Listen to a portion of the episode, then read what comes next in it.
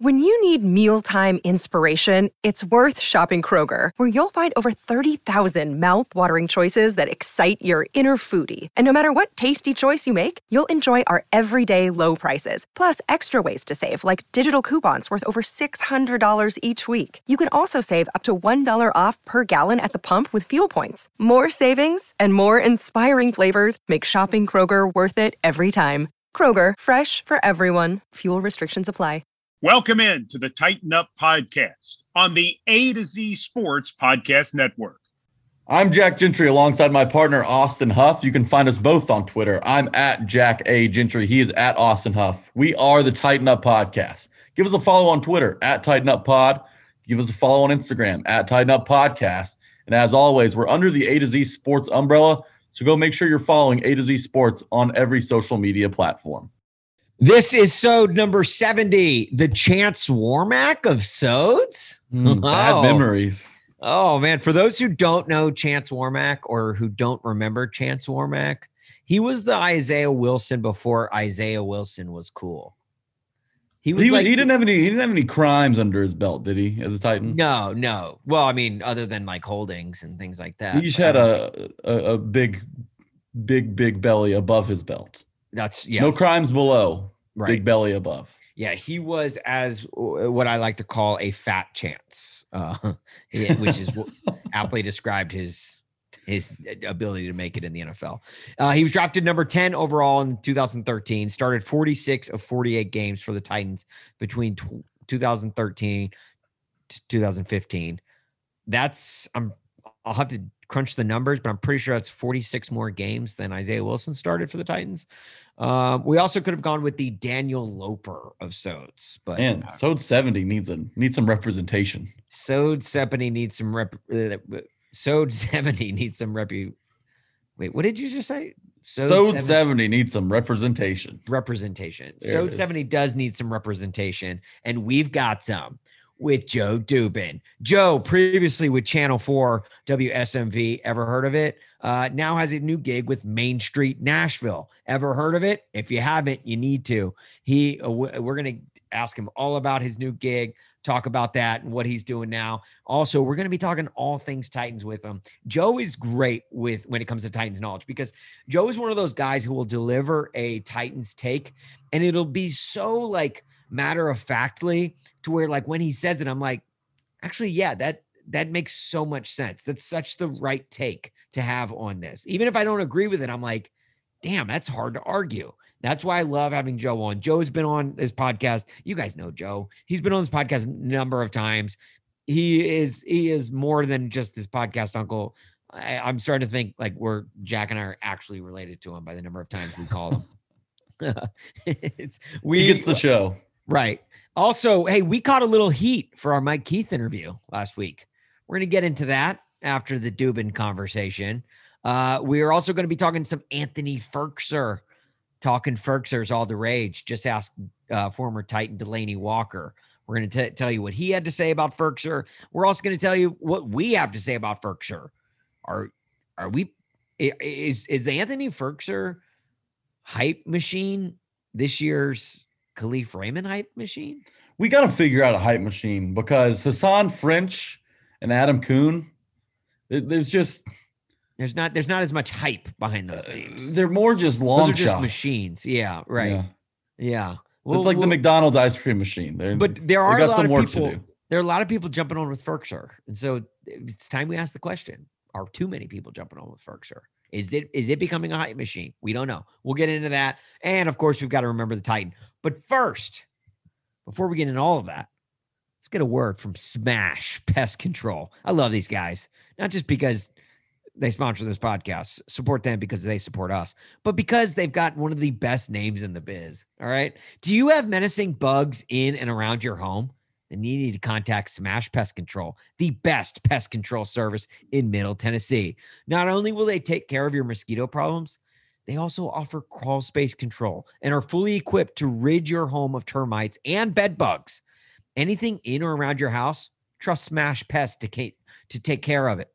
Smash Pest Control hangs their hat on their smash guarantee. If they don't smash your pest control problems, the service is free. That rhymes. They right now you can get your initial pest control service started by mentioning A to Z for just 79 bucks. Okay. That's cheaper than a meal at Kayne Prime. These guys do amazing work all over the mid-state. Make sure to check them out online at smashpest.com, where you will find the many services Smash provides, along with their excellent customer reviews. You need help with your pest problems? Give Smash Pest Control a call 615 581 7473 and make sure to tell them A to Z sent you. With that said, let's talk Titan. I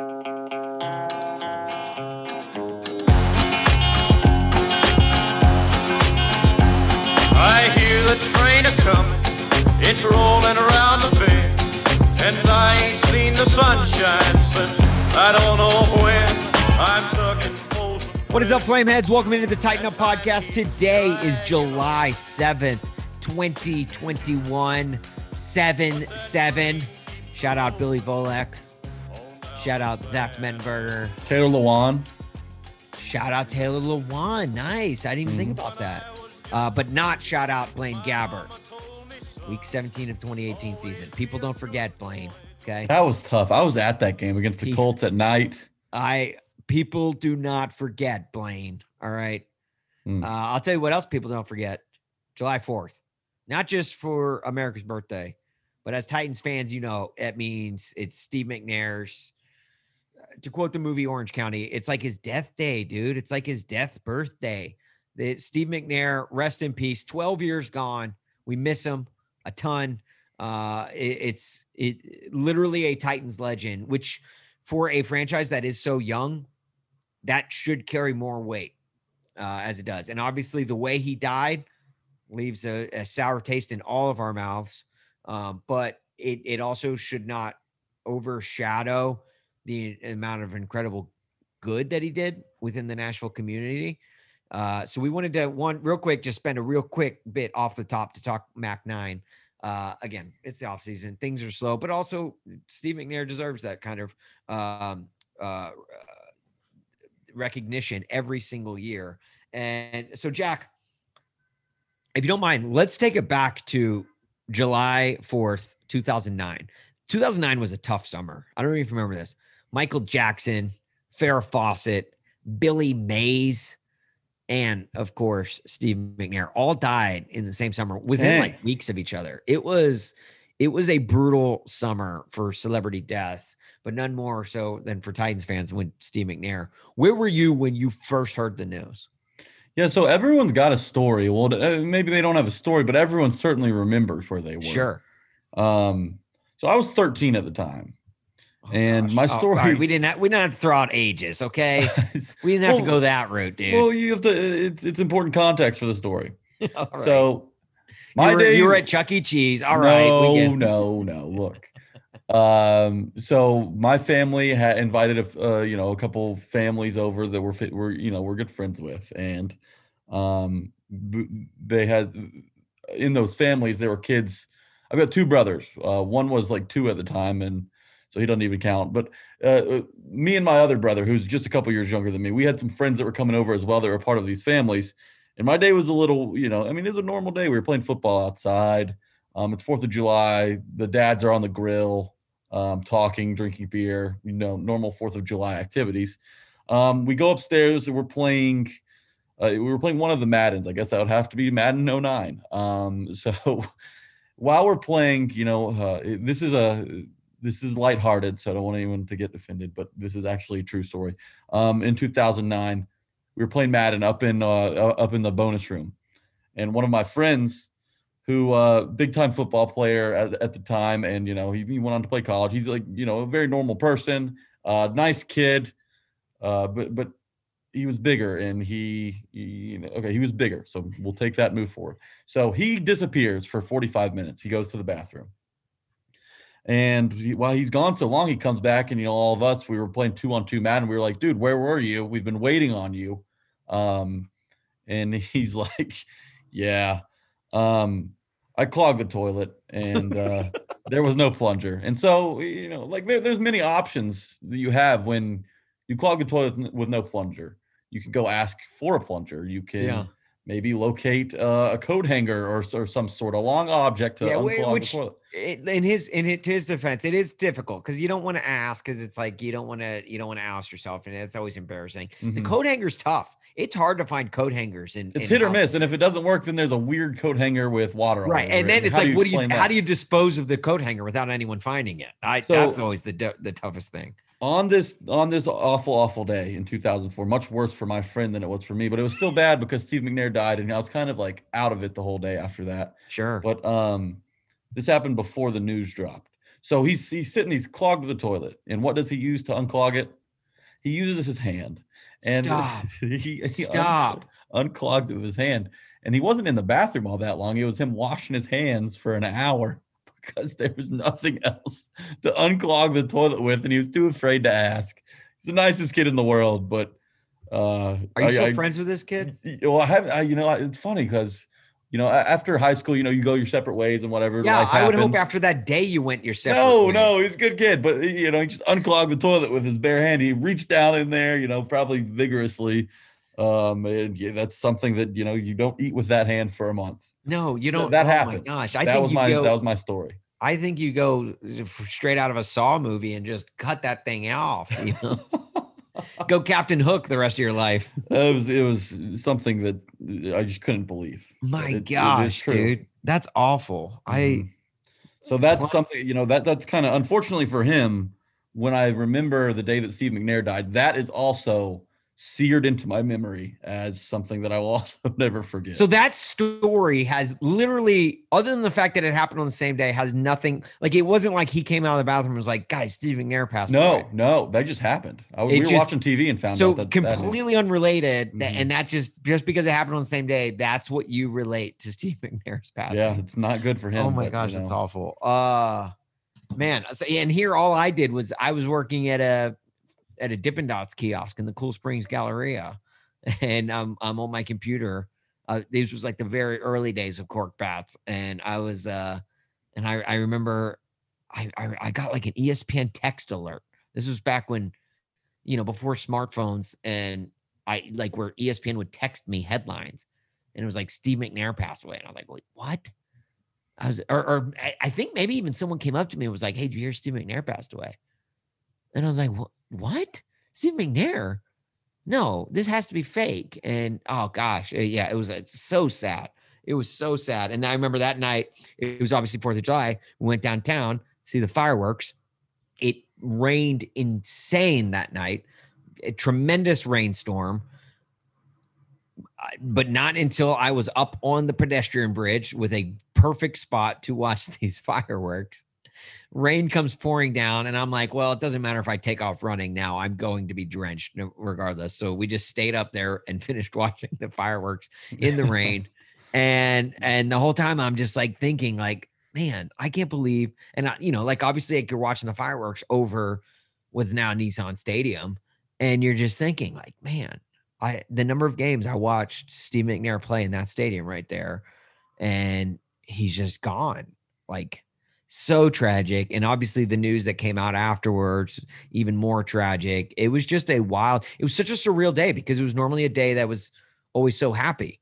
Fourth of July. It's you know, it's America's birthday. Like you're going to you're you're going to celebrate. It, it's you're gonna have fun, put burgers on the grill, you know, things like that. And it was just kind of tainted by Yeah. this, this tragic news as and as again as as Titans fans with a, such a young franchise, so hard to realize like it, it, it like we don't have many stories like that. We don't have many tragic deaths in our Thank God for that, you history.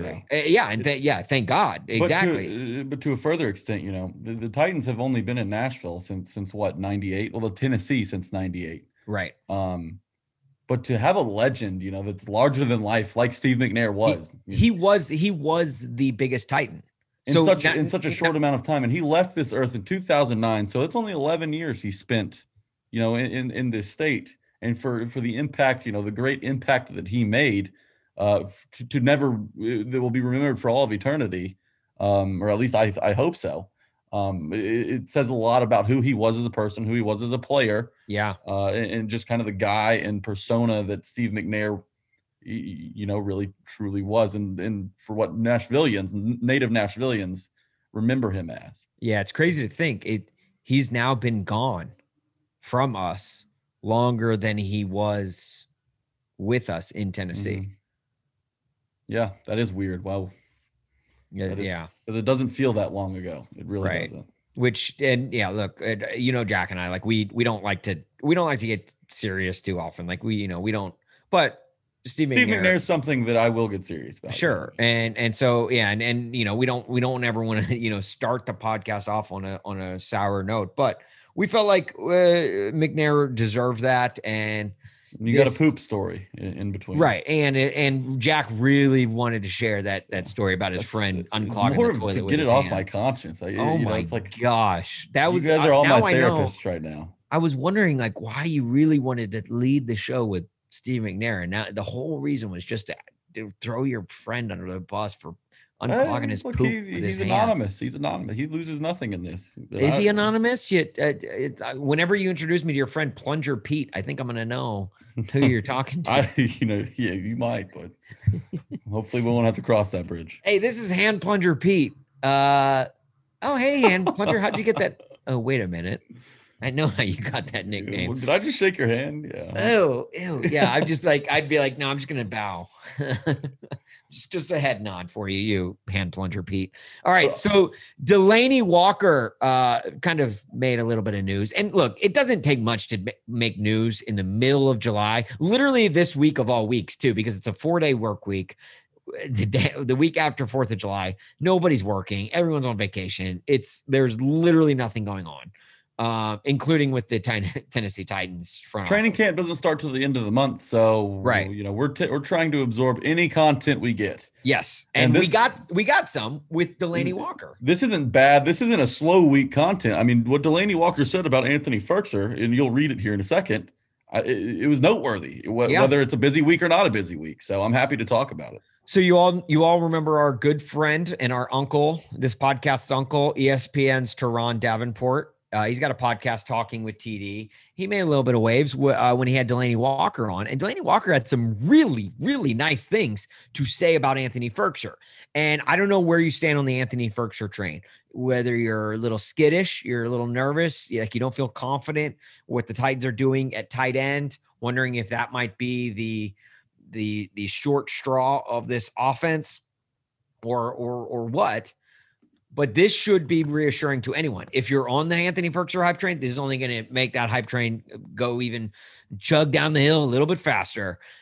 But delanie said and i quote he sat under me for years and i tried to teach him everything i know but the dude got wiggles. He can get, which i assume is a good thing not the, it- unlike uh, hand plunger pete uh, and his wiggles Yeah, Uh, different type of wiggles. Right. Anthony Firkser, he says he can get open, he can catch the ball. I think he's going to be, you ready for this? Elite. Just E adding word. E, elite.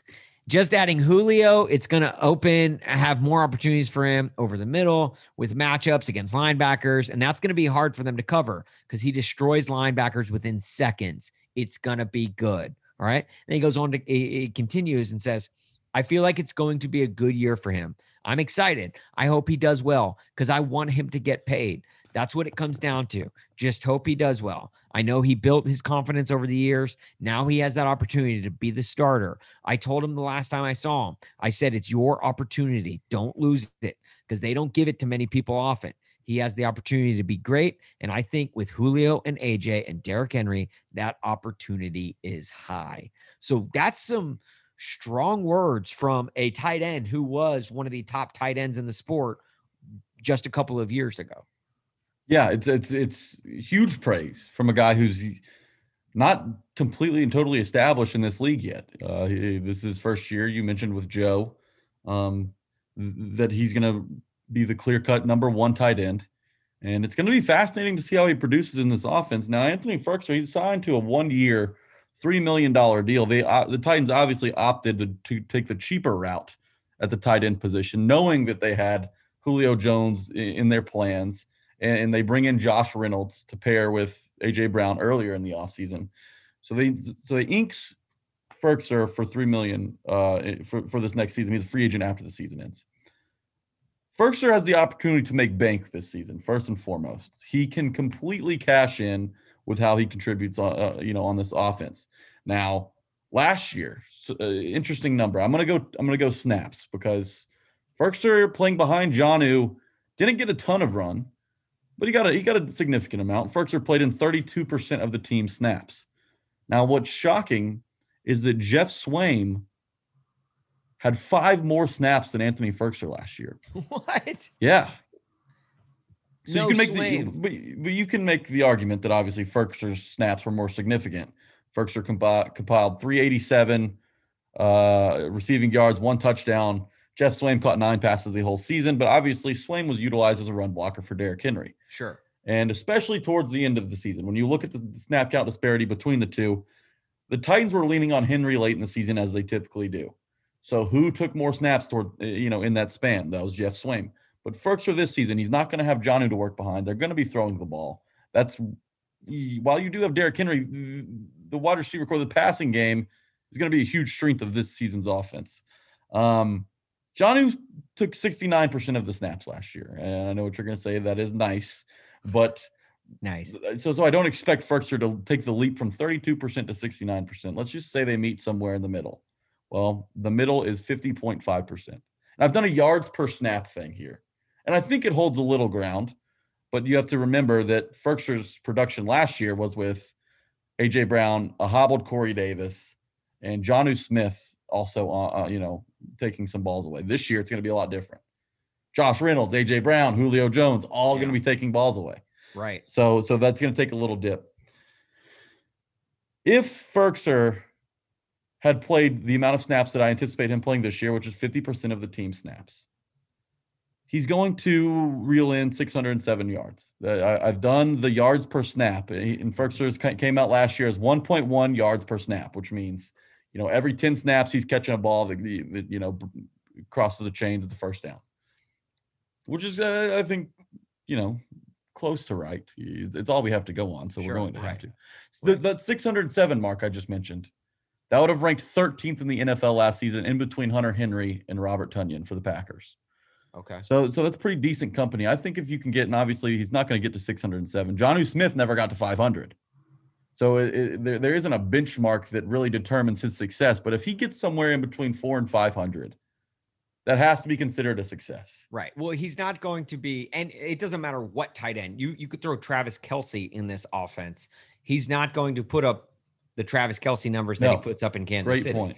Just because of this, the way this offense is built, and especially this season, more than uh, in seasons past, because you have to think over half of the snaps are going to be going to Derrick Henry. Get Derrick Henry the ball at some form or fashion. The other, the other uh, forty percent probably going to AJ Brown. And now you have to mix Julio Jones in that mix. So there's only one football. It and it's not going to the tight end as much. So a guy for as great as we love John Smith and for as athletic as he was, him not putting up 500 yards should tell you what we should expect from Anthony Firkser. If Firkser can match that, I think that's a success. I also feel like though it is important and and I know this is kind of this is probably as riding the fence as riding the fence can be. But I almost feel like I am going into this season, just me personally, and I recommend you to do the same because it'll you know a lot less chance of being disappointed. Go into it with absolutely zero expectations when it comes to the tight end position. Obviously, we can't help but have expectations for Julio Jones, for AJ Brown, for Derrick Henry. Those three are only going to make each They other better. showed it before that they can do it. Exactly. Like you're going to have expectations there, even if I told you not to. You're going to just naturally. I'm going to. I already do. Anthony Firkser, though, it's an interesting case study because that is a tight end who really this is our first sample. We don't know what to expect. What if he uh, gets a case of the drops? What if he gets injured? What if he just flat out sucks, which he hasn't shown that yet, but it very well, once you get that starter role, things change. Now, what if on the flip side? What if he's incredible? What if he comes out and he is like a Travis Kelce, where he or or a Rob Gronkowski, where he's just an awesome tight end, great passing catch end, pass catching tight end, great run blocker for Derrick Henry. What if he's all of the above? We don't know. But that's why I'm going into this season with zero expectations. All I want is for him to do his job. And if he does that, great. If he doesn't, like, I don't know. I, I just, I don't, I, I, I'm like, I don't think it's necessarily fair to put a benchmark on what we should expect from him this because season. you're no i'm with you and there's plenty of reasons why number one i don't want anthony Firkser to be incredible because if he has to if he's incredible yeah. that means something went wrong at the and wide receiver position that's a great point yeah another thing is you brought this up injuries that's where i am concerned here. Not that Firkser has injury history that we should be worried about right. but say something happens because it's football and because tight ends get hurt. Yeah. Say something happens. There's no safety valve there. There's no safety valve unless they unless Hasahn French works works out or uh, you know Miller Forristall who, who's in training camp uh, or who's in rookie who was in rookie mini camp with the Titans. Uh, Delanie Walker could be getting that call in the in the middle of the season if the only true pass catcher the Titans have at the tight end position goes down. What's next? There's yeah. no depth there. That's what I'm worried about. Anthony Firkser is not a guy I'm worried about. He'll do fine. He will I'm, do I'm, fine. I honestly hope he's a better run blocker than he is pass catcher. I think that, in my opinion, is more important.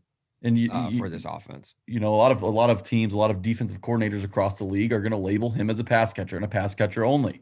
Yeah. Because look at the la- look at last season, passing situations were the only time he was really on the field. He's a three million dollar decoy at worst. Okay, right. that's that's the worst and that, thing. That and that's happen. another thing too. He's cheap. He's mm-hmm. cheap, which is which is great, especially with a, a team like the Titans, who is like kind of rubbing up against the uh getting a little too comfy with the salary cap. Yeah, you know, big time.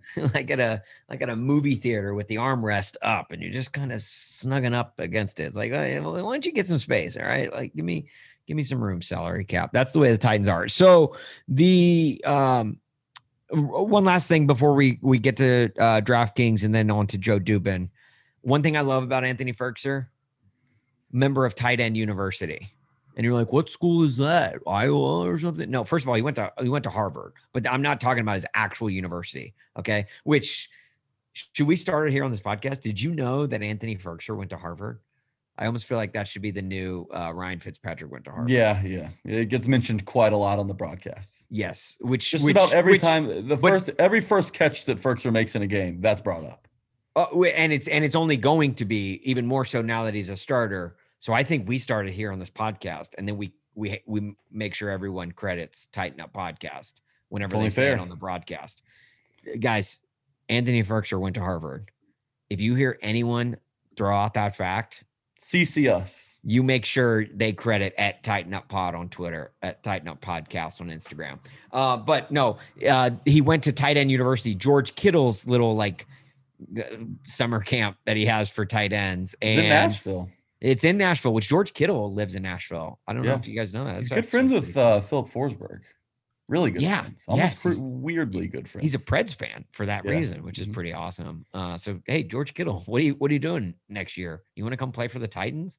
Uh, might as well, you know, stay close to home. And hey, uh, one last thing here.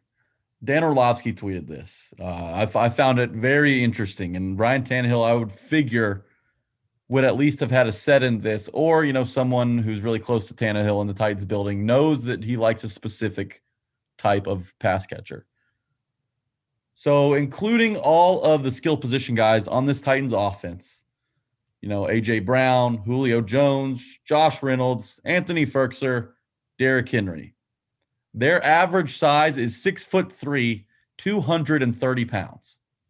That is a huge, huge average. The defenses will have their hands full. They're going to be able to out physical more teams than they ever had. And that's saying something because Derrick Henry alone was doing that for the last two seasons. Now they're going to have, you know, Julio Jones on the outside. They're going to be a big, bad, rough and tough football team. And they also mix in a lot of skill with that. I'm really excited. Anthony Firkser is the only question mark that there is on offense, but I'm comfortable enough with Firkser that uh, number one, he's not going to have to do a whole lot. And number two, he's going to be forgotten about. He's going to be the guy that teams forgot to plan around. I I love out physicaling other teams. Yeah. I just love it. Just let's get super physical. Let's like let's All right. All right. Dude, all right, sorry. this is where DraftKings. Let's let's do DraftKings. Uh sorry. Why is my shirt off? Let's get to uh DraftKings and uh Jack, uh tell them about DraftKings, then let's get to Joe Dubin. DraftKings Sportsbook is not only my favorite sportsbook, but also America's top rated sportsbook. I love using DraftKings Sportsbook. It's easy to navigate, has plenty of instructions for new bettors, nearly limitless ways to get on, on all the action. My friends and family have been loving DraftKings Sportsbook, and I know you will too. Listen to this great offer. DraftKings Sportsbook is putting you courtside with a chance to win $150 in site credits. Place a bet of at least $1 on any team to win. And if that team wins, not only do you collect your winnings, but DraftKings is also throwing an additional $150 in site credits your way. That's right. Pick any basketball team that is still in contention, bet at least $1. And if that team wins, you win $150 in site credits in addition to your wager cashing. DraftKings is safe, secure, and reliable, so you can deposit and withdraw your funds at your convenience. Download the top rated DraftKings Sportsbook app now and use promo code A to Z Sports, A T O Z Sports, when you sign up to have a shot at claiming $150 in free credits. Bet on the basketball team of your choice to win their next game. And if they do, you will claim $150 in free credits in addition to your wager cash. That's promo code A to Z Sports for a limited time only at DraftKings Sportsbook. Must be 21 or older. Tennessee only. Wager paid out in site credits. Restrictions apply. See DraftKings.com slash sportsbook for details. If you or someone you know has a gambling problem and wants help, call or text Tennessee Redline. 1-800-889-9789. Now let's get to Joe Dubin. I don't know about you. I don't know about you, but I got this full punch in my cup. Night just getting started. I'm already doing too much. Reach down in my pocket, my wallet missing, boy, tighten up. Party all on the rooftop, might just fall if you go to Main Street Nashville.com, the number one trending story on the site right now is, and I quote, Big Joe on the go, comma, to Main Street Media. Every guest on this podcast becomes our uncle, but Big Joe has been on this pod so many times, I'm starting to think he's my actual uncle. I love him to death. Follow him on Twitter at Big Joe on the Go TN.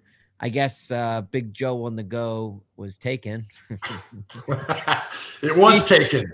he, Taken from my hands. Taken by Ray Bans. is, he is Big JoJo Dubin. Joe, how are you, man? Taken by Ray Bans. So it's funny. A year ago, I get a message that my Twitter account's been hacked, and they send it through my email. So I go and I change the password, and I send it back like, okay, I've changed the password. And Twitter's like, well, we don't recognize this email. And I was like, you just sent me an email to that account.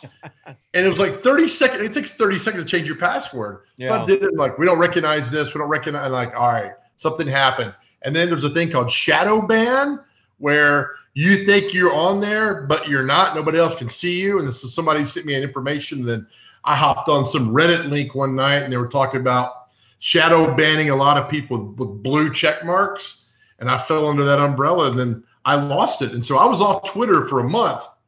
So I was off Twitter and then we had a derecho. It's a word for some storm that comes through That and it came to the neighborhood. racist. it came to and just like knocked everything out for a week. So I'm like, man, if I was on Twitter, I could see what the power company's doing with the police department. So I had to get back on Twitter, and then, but it was kind of refreshing and therapeutic because I was able to unfollow a lot of this nonsense, start a new Twitter account, and then where you just follow really the powers of you, firing things that you need, the new, you know, uh, the fire department, the newspaper, and so forth and so on, things around your community. So it was kind of a blessing in disguise. So I'm back I like- on. I like to think that I'm shadow banned right now because whenever I like tweet a joke or something, nobody ever responds or likes it. So I think I'm I- shadow banned too. Well, I tweeted you last night about something. I forget what it was, and you were leaving or doing something, and I said, first Manifest is leaving me, the TV show, and oh, now Oh, you're leaving me. Oh And. I'm like, come on, man, don't leave I- me. I can't. I can't take this. I want Nick Castellanos to. Uh, I'm going to hire him to hit a home run at my funeral. Joe, I, uh, I, uh, how is life without the blue check mark? Do, do you notice anything different? it is uh, not really. Do you still that- get into okay. like top top restaurants around town? I do not, but that's okay though. But the, the main thing that hurt me though was I had Bob Saget. So years ago, I was on some tweet thread, I don't know how, and they were ripping on Bob Saget. And I don't know how I was on this. Anyway, Bob Saget blocked everybody, just a full block.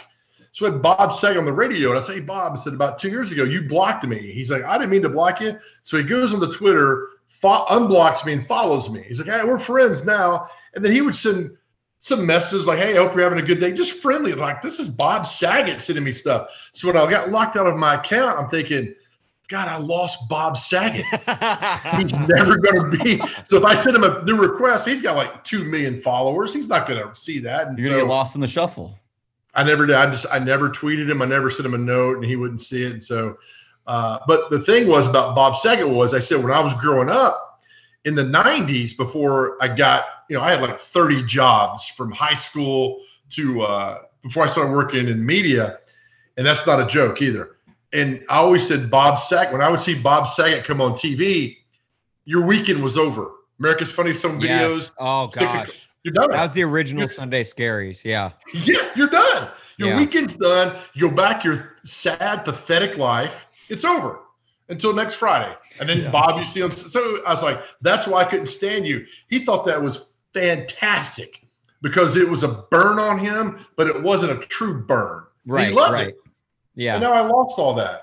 So that Oh. made me sad. Such a Man, special I- relationship. yeah you you had danny tanner in your in your back pocket and now it's Gone. just gone that's the that's the Gone. saddest thing well glad glad we could start uh start off this interview on a sad note uh joe so you just started you, you just left channel 4 um and you're you've got a new new gig you're with Yeah. main street nashville uh new part of uh main street media first of all congratulations Thank you.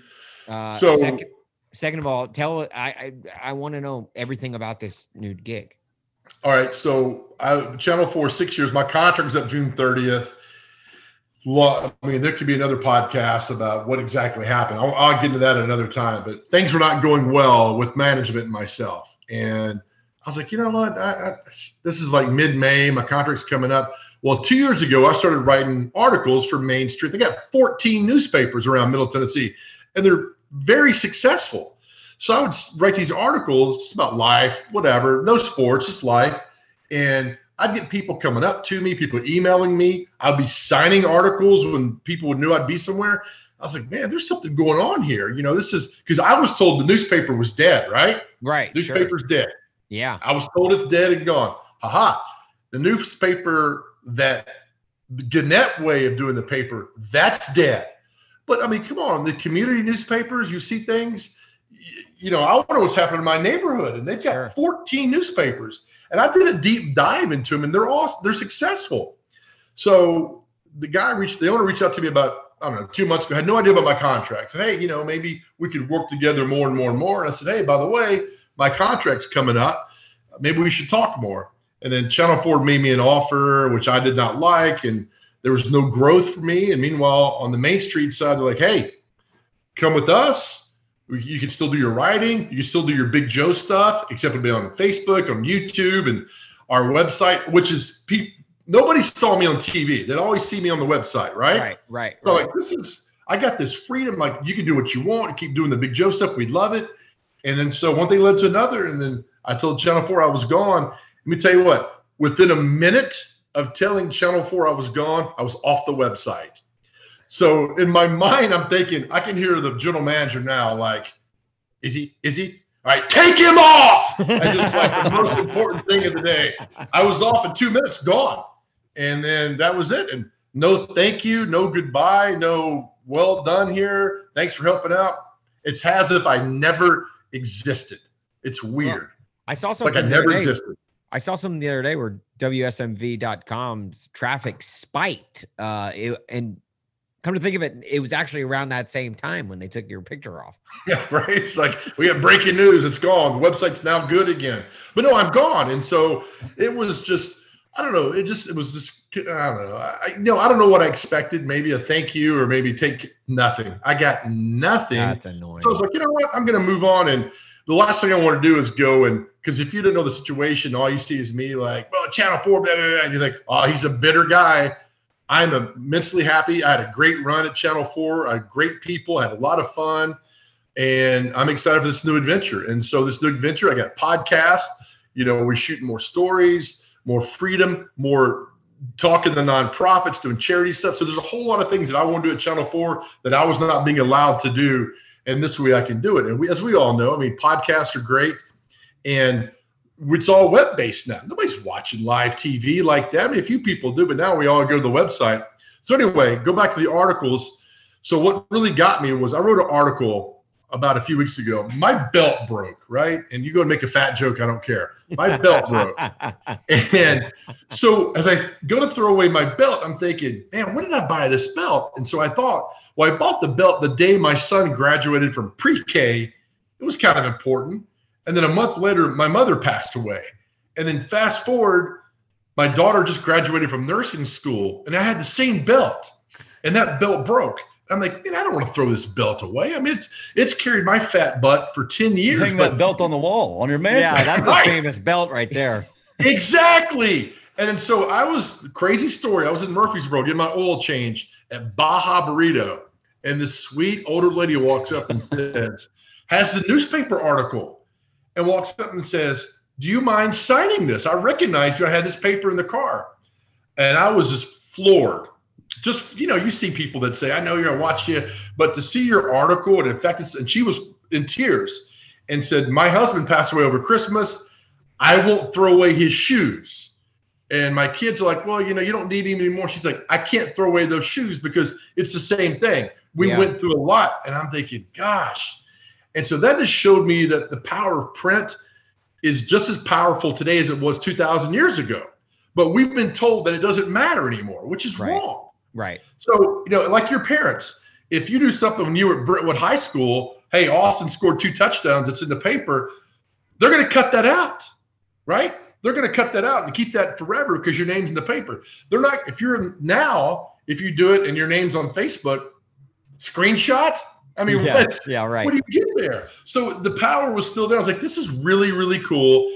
And I, I want to be part of this because it's all about hyper local. As you well know, guys, I mean, I'm a huge high school football guy. I'd rather go to a high school football game than a pro game or a college game because it's it, there's just something special about that. As Mike Keith always told me, when you do high school football, you're grounded. You're grounded to what's pure, what is just, it brings back memories. And so Mike Keith and I talk about that all the time. And so to see the high school coverage is still alive and well in these communities, I was, I, I mean, I, I got a two inch vertical. I think I jumped four inches that day in my excitement to be with the paper. So that's where I am now. Yeah, and, and Joe, uh, I'll always say that more Big Joe is always better. Um, so Is now that, not? That's that- what, yeah. that That's in fact, that's actually the slogan on this podcast. Is we start every episode by saying more Big Joe is better, even on the episodes you're not on. Yeah. so And that way you hook him in. It's like, where is he? And like, well, he's, he's coming. Yeah, And you right. just keep teasing, teasing, teasing, teasing, teasing. And then he shows up. And it's like, oh, there he is. There he Everybody's is. good. well, So totally I'm- good. Yeah. I'm I'm excited because you know not only do you get to do more, but people get to see more of you and, and read more of you and listen to more of you. Um, so so it sounds awesome. I know they have uh, Main Street Preps over there, which is uh, Yeah. I, I was fortunate enough to do a high school football show with George Plaster last year and got to talk to all those guys who would cover different games Yes. on a weekly basis. They're very talented, and uh, I think you're gonna uh, you know that's that's kind of a match made in heaven, in my opinion. Yeah, I, they talked about that too. About and that's like nobody's really doing that. And I, you know, I got in this argument with an old boss at Channel Four about uh, your footprint in the community, and their thing was, well, it's weather, weather, weather, weather. I'm like, it's not weather. It's to me, and I'm it's, it's high school football. When you get outside of Davidson County, when you go to places like Portland, Springfield, Spring Hill, Columbia, I mean, that high school football is legendary. Legendary still there. People want to see that stuff. And so you go to those communities and you park a big van out front at your game of the week and you got 10, 12,000 people there. I mean, that's you cover the games and they just they didn't see that. It's just it's always mine always fighting that battle with people who weren't from here. I'm like, you got to get invested in the community. I mean, the boss that I just got well, he got rid of me. He left town too. All he did was go from Germantown to Channel 4. He never got out in the community. I mean, he couldn't tell you where Murfreesboro was. He couldn't tell you about Oakland High School or Gallatin High School, Hendersonville. He couldn't tell you. I'm like, why are you here? Get involved in the community. So we're doing high school football. You're always involved in the community, and people love that. And uh, don't tell me people don't care because people care, and I see it all the time. And it's not going to appeal to everyone. That doesn't mean people don't care. And so with you to the high school show last year, you see you talk to these reporters around. Hey, great crowd, great games. It'll always be pure for us, and that's why I love high school football. Big Joe Dubin is one of those names who's moved around.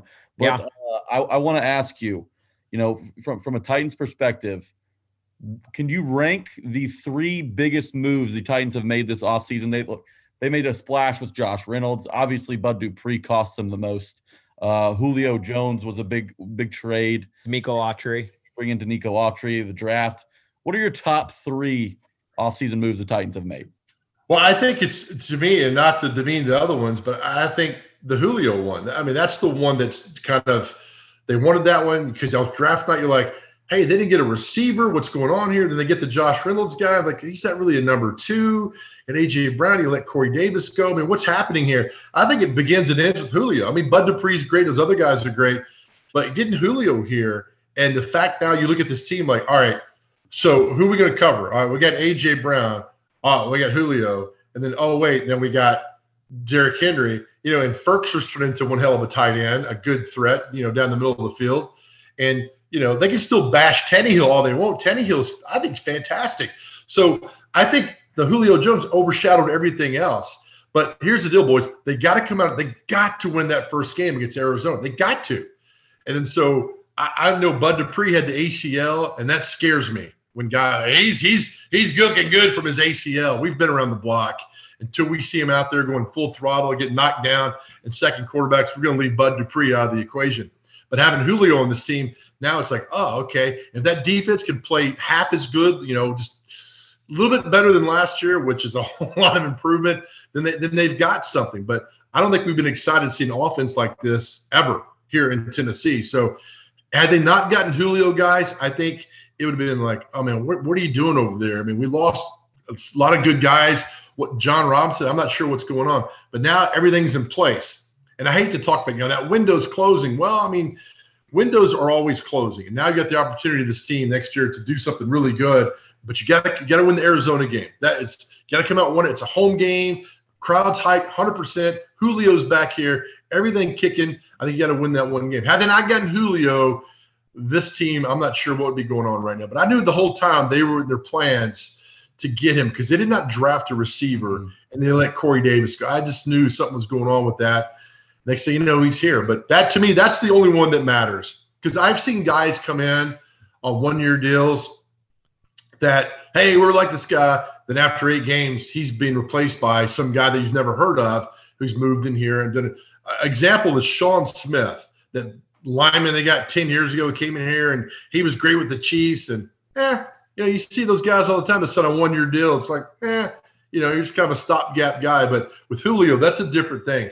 They have an opportunity to do something. So we'll see what happens. Like Carl Pickens. That was another one. Vic Terrible. More recent. I- So so you're going Yeah. the Julio Jones trade over the uh, Isaiah Wilson trade? That, was, yeah. That- that was also a big move for. for Yeah, I mean it was a big move. I mean that was a big move from a size standpoint. so let me ask you this. Here's a question, right? A forklift. So evident. So what's the coach at uh, Arkansas? Sam Pittman, is that his name? yeah, yeah, yeah. Big Sam, the used car salesman. Yeah. So Pittman was his offensive line coach at Georgia, right? So at what point does Pittman get called out for this? Because because you go down and you talk to Pittman, what did he tell Vrabel and Jon Robinson? Man, this guy's fantastic. He works hard, good work ethic. Because we saw none of that here. Right. We saw nothing here. And don't tell me money changed him. I don't believe that. So at what point do you go to Sam Pittman and say, "Hey, man, what, what was your what, why'd you lie to us? And nobody's done that. I wish somebody would ask Sam Pittman. You know, people came and talked to Isaiah Wilson. He was decent and caught first round pick. What did you tell him? What did you not see this happening? And then so that guy was an absolute disaster. So I don't blame Jon. People don't blame Jon Robinson. I don't blame Jon Robinson. You get all the facts, you watch the tape. That's all you can do. That's Right. all you can do. Right. And he comes in and was terrible. So I'd love to talk to SEC Media Days next week. If I had one question, Sam Pittman. Sam, what did you tell the Titans of why Isaiah Wilson was good?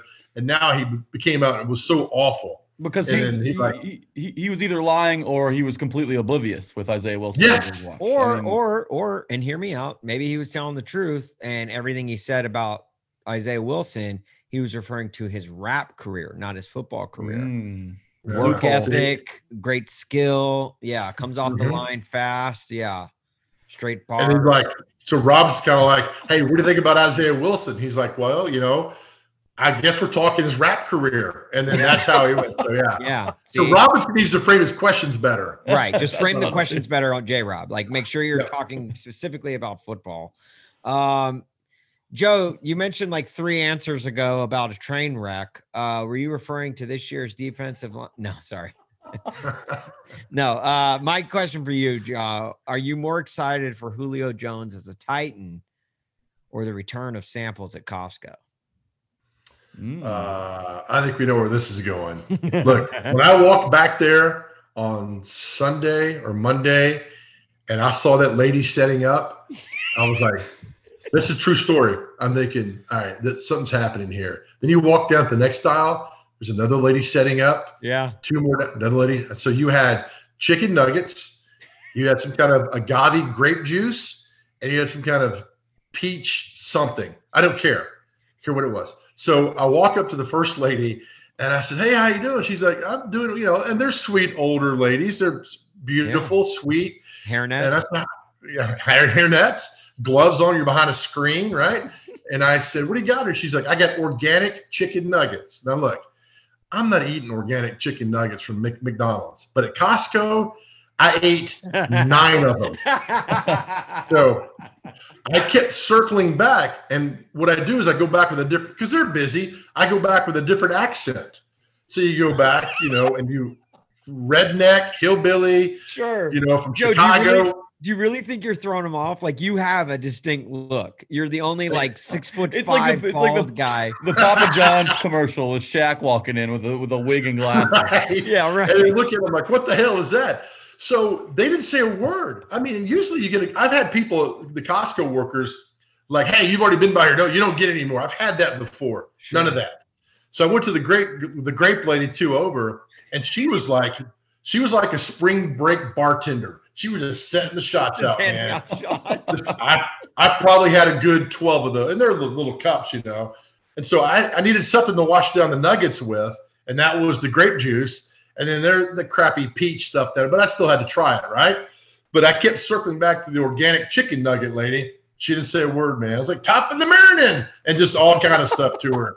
At Didn't what say a point do word, you, man. at what point do you tip the Costco lady? Yeah, you got a tip. You, you Well, better have chicken left nuggets. good what- tip. what- what's the what's the uh, I, I, I don't know the, the societal. Uh, just uh, uh, what point do you just pull out your wallet and say, hey, you know what? Look, I, I'm not gonna lie. I've used an Irish accent, a Spanish accent, a Yeah. accent. Yeah, Here's a couple listen, lady, dollars. I know you you probably didn't know this, but every single guy that's come, and I know Costco just opened six minutes ago, and uh, I'm the only one in this entire building. But I was the same guy who came in. Irish accent, No. that was me. Hawaiian accent, Never. that was me. German accent, that was me. And I brought all Never. my sunglasses. Right. And so yeah, threw the hat on, put it backwards, Mhm. take it off. So there's there's three looks for you right there. You're already done. If you're working a couple of accents with the hats in different way. You're up to six or seven identities right there, and it's fine.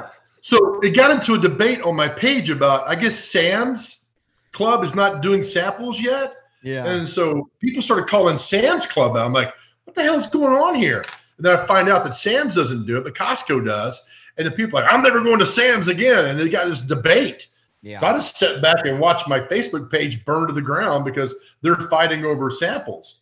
And I just the, the seeing them up guys lined up was beautiful, just absolutely beautiful. Because it, one thing, it gets them back working, right? So you got a Yeah. whole clan of Costco's free sample workers. I'm sure there's a better name for that that haven't worked in a year and a half. Now they're back working. I was like, this is great. I would love to do a hidden camera and be a Costco free sample giver out. I would love to do that. Do you- do you know- It's a. Main Street story. Yeah, It's that's gotta be a Main Main Street Street story story. right there. That's that's your first uh, Big Joe on the go featurette. I would love to do Main that. Street, Go undercover. Nashville. Yeah. Do you realize how many, how many, how much the hairnet industry suffered during COVID? It was, I mean, it was, it was ungodly, and Yeah. it was mainly because people with, from Costco's were not handing out free samples. They were not handing out samples. But maybe somebody comment on the page like, "We've been having free samples from Florida in a year." And I'm like, "Man, I should have moved to Florida a year ago." I get this. so to see them, but they're back, and uh, so they're opening a new Costco in Murfreesboro on July 20th. And one of the workers at Costco said, "Yeah, it's going to be a big day." I'm like, "I got to be there for that day." Could you imagine the samples on that day? Oh, That's the two samples. weeks from the day. Oh, the samples on a on a grand opening of a Costco. I mean, you have multiple per aisle. Right. Yeah, Yes. I won't need accents that day or different hats. Just they'll, walk down. They they'll don't give you free samples of their Kirkland brand jeans. which are never bigger than larges either. So it works out perfectly. It's also sweet too because you'll buy like you know you're buying those organic chicken nuggets and sweet lady's like, "Here's the bag. Make sure you pick a bag up." You know, and the bag's upside down, and she doesn't know. She's just there for the day, man. Right? Right. She's yeah. just passing out samples. And you're like, well, I've already bought two of them. She's like, oh, that's so sweet. And he puts the bag back down. Somebody else comes by. You should get a bag of these. And they're like, oh, okay. So they're working it, man. These uh, elderly workers at Costco are fantastic. They're working it. It's the upsell, right? It's really the is. upsell. Joe, earlier in this episode, we were talking a little bit about Anthony Firkser. I brought up uh, Yeah. my my yards per snap statistic that I kind of just made up out of nowhere. Yeah, but, no, Jared um, loves that. Stat. Look, I, I use science and math to come down and, and you know find an answer for what Firkser will do this year. What do you think is constituted as a successful season from Anthony Firkser? Do you expect him to kind of blow up this season and this be his uh, breakout year? What, do you do you expect a spike in touchdowns, yards? How do you how do you see this looking? I see him as the most viable person on offense. I told somebody that, like, oh, you're crazy. Look, you got your best defenders on AJ and Julio, right? You get a good slot guy, good slot receiver. There, you pick a slot receiver anywhere. So there goes your other good defender, right? Well, you got to put a linebacker on Derrick Henry, maybe two linebackers. He comes out the backfield or a, a draw, whatever. Who's going to cover Firkser? Right? So if you got the safety to cover Firks, a strong safety, well then Julio or AJ Brown's going to be one on one. And if you And bring a then linebacker so- in, is going to blow him out of the water. Exactly. Well, this linebacker, then if you see that happening, you dump a pass out to Derrick Henry or whoever. So you, you got to go and get whoever's out there. So if Firkser can get open, become an amazing decoy, amazing decoy, that opens up for AJ and Julio. Because at some point they're gonna be one on one. They've only got you got to rush the passer, you got to get Derrick Henry, and you got to cover Julio and and uh, AJ Brown and the slot guy.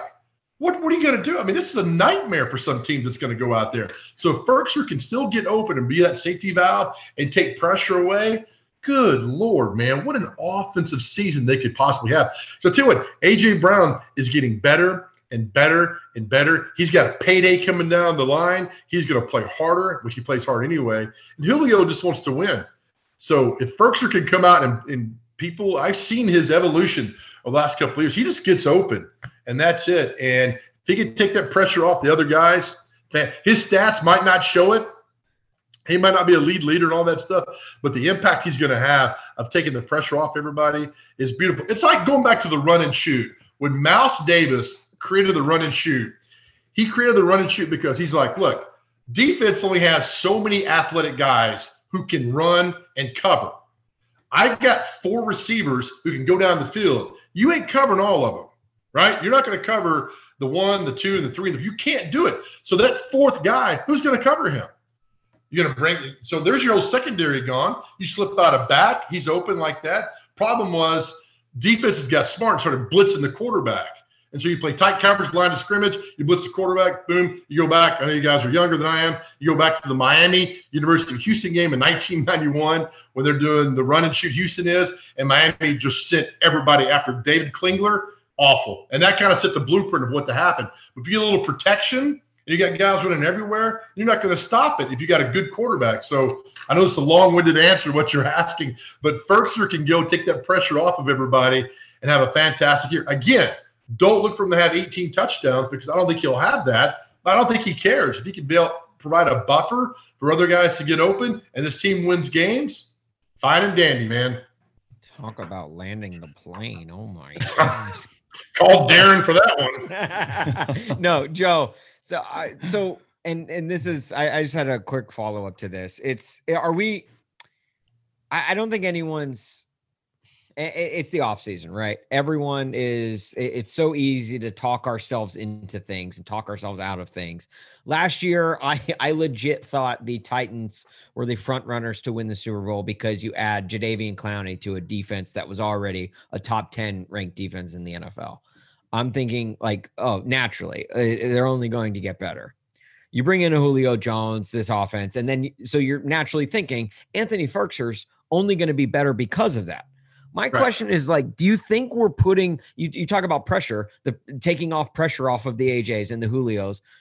Are we putting too much pressure on an Anthony Firkser to get this job done? Because technically, this would be his first year as a starter, and he's filling in the he's filling in for uh, you know a guy uh, uh, Delanie Walker from a few years ago, who then into Jonnu Smith uh, the last couple of years, to now Anthony Firkser. It's just like, oh hey, here's the keys to the Ferrari do you really like should we have that level of expectation that he's going to come through and and have success or should we go into this season with absolutely no expectations?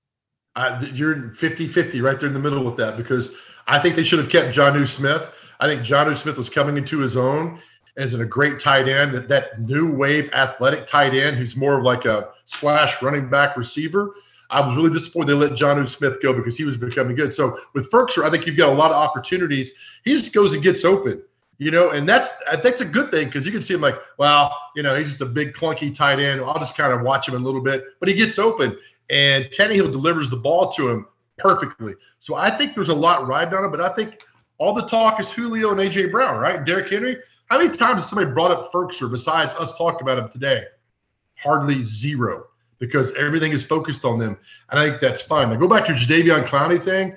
When he went to Seattle, I was reading some blogger in Houston like, good, let him go. He was lazy, didn't do anything here. He do the same thing in Seattle. He had a little bit of success in Seattle. And I found that I read that blogger guy again. Like when he came to Nashville, it's like he'll be disaster in Nashville. He's lazy. He wants his money now. He's had the injuries, and he was awful here. So now he goes to Cleveland, and I just think Clowney I think it was just a bad.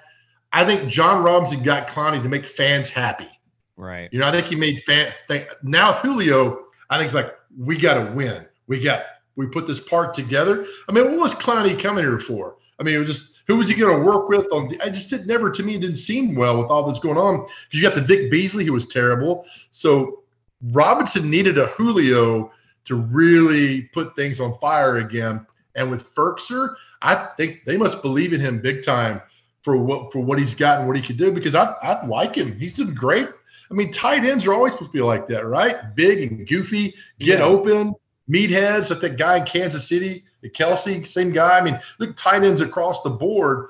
They're more of a uh, of a, a, good safety valve than anything else. So again, I think Firkser can have a great year, but it won't be shown with the stats. It will not be shown with 13 catches in one game. It might be two right. catches for 28 yards, but my God, he took away a safety and let AJ Brown score. So I, you, we're going to come back to this in like October when Vrabel's like, "Hey, Firkser's doing so great. You won't see it on the stats, but here's what he's doing."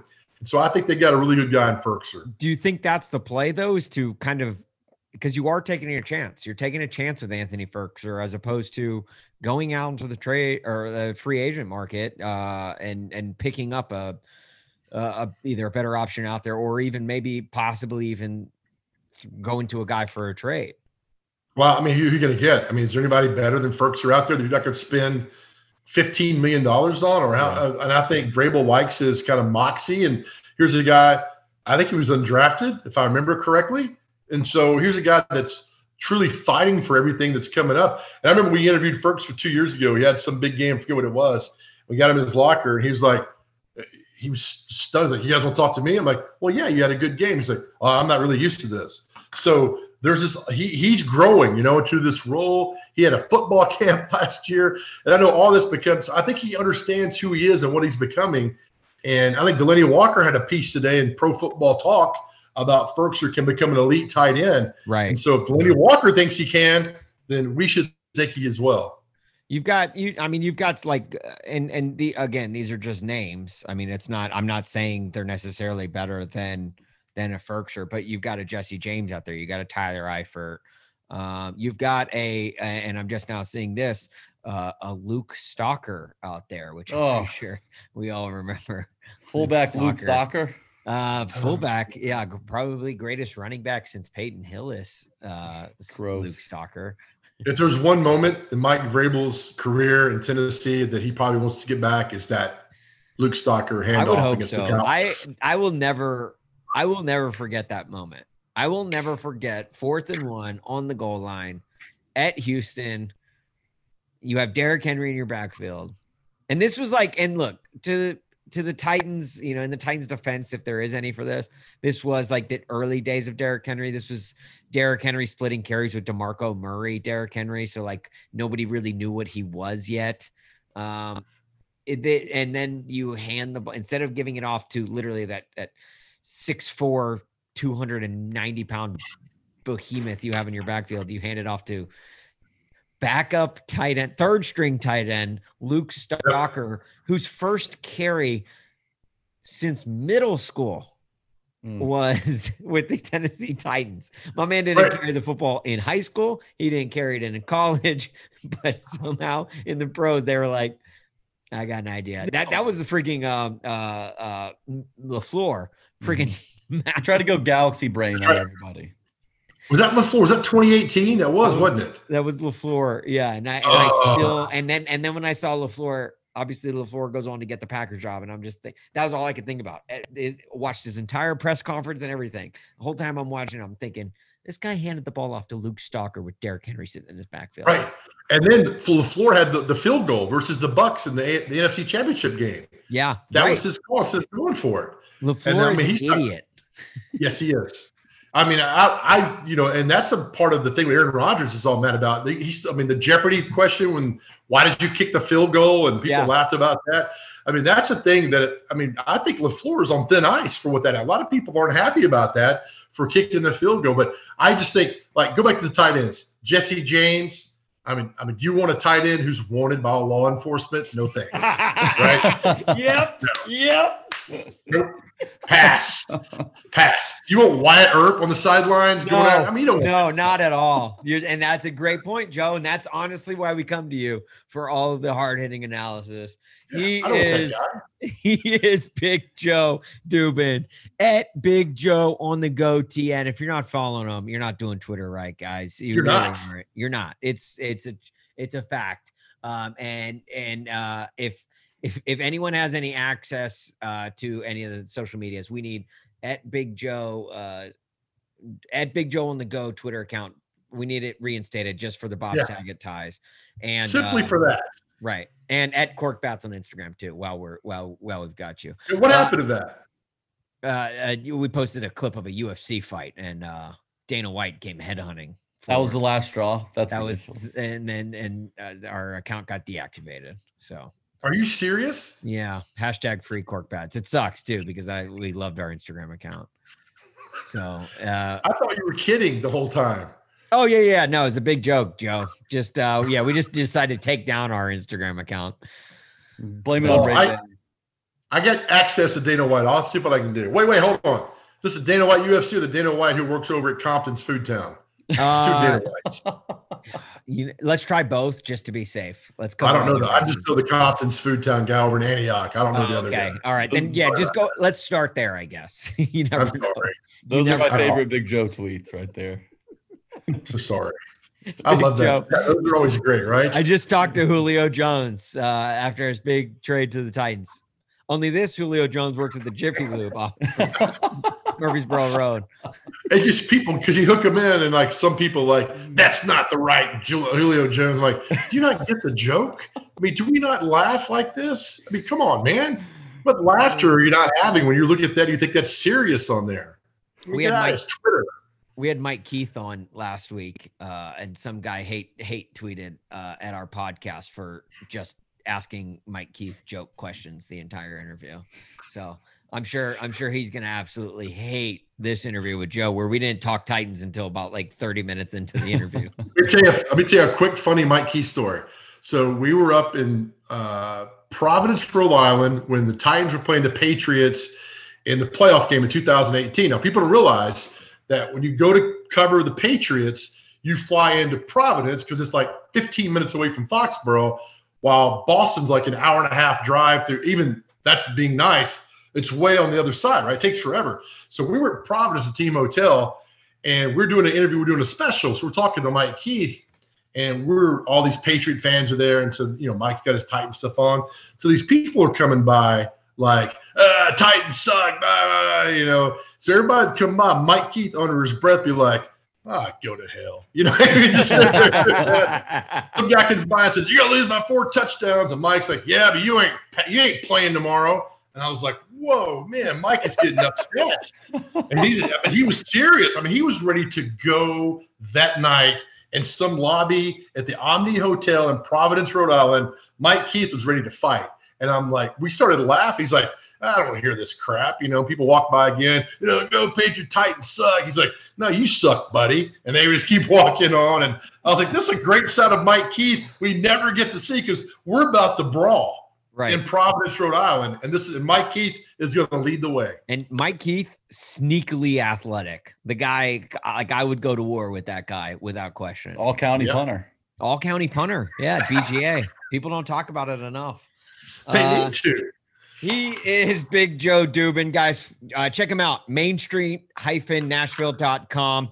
Uh, go follow follow Main Street on all of the socials on Facebook, everywhere. That way you can get be in touch when Joe drops his his videos, whenever he drops a new article. You're gonna want to uh you're gonna want to check him out because I I guys I I promise you when I say this, Big Joe, he gets Nashville. He gets eh, he he understands the media industry. He's very self-aware. He has fun with everything that he does. And even though he didn't answer our question earlier, I'm going to go ahead and say he's more excited for the samples at Costco than he is Julio Jones.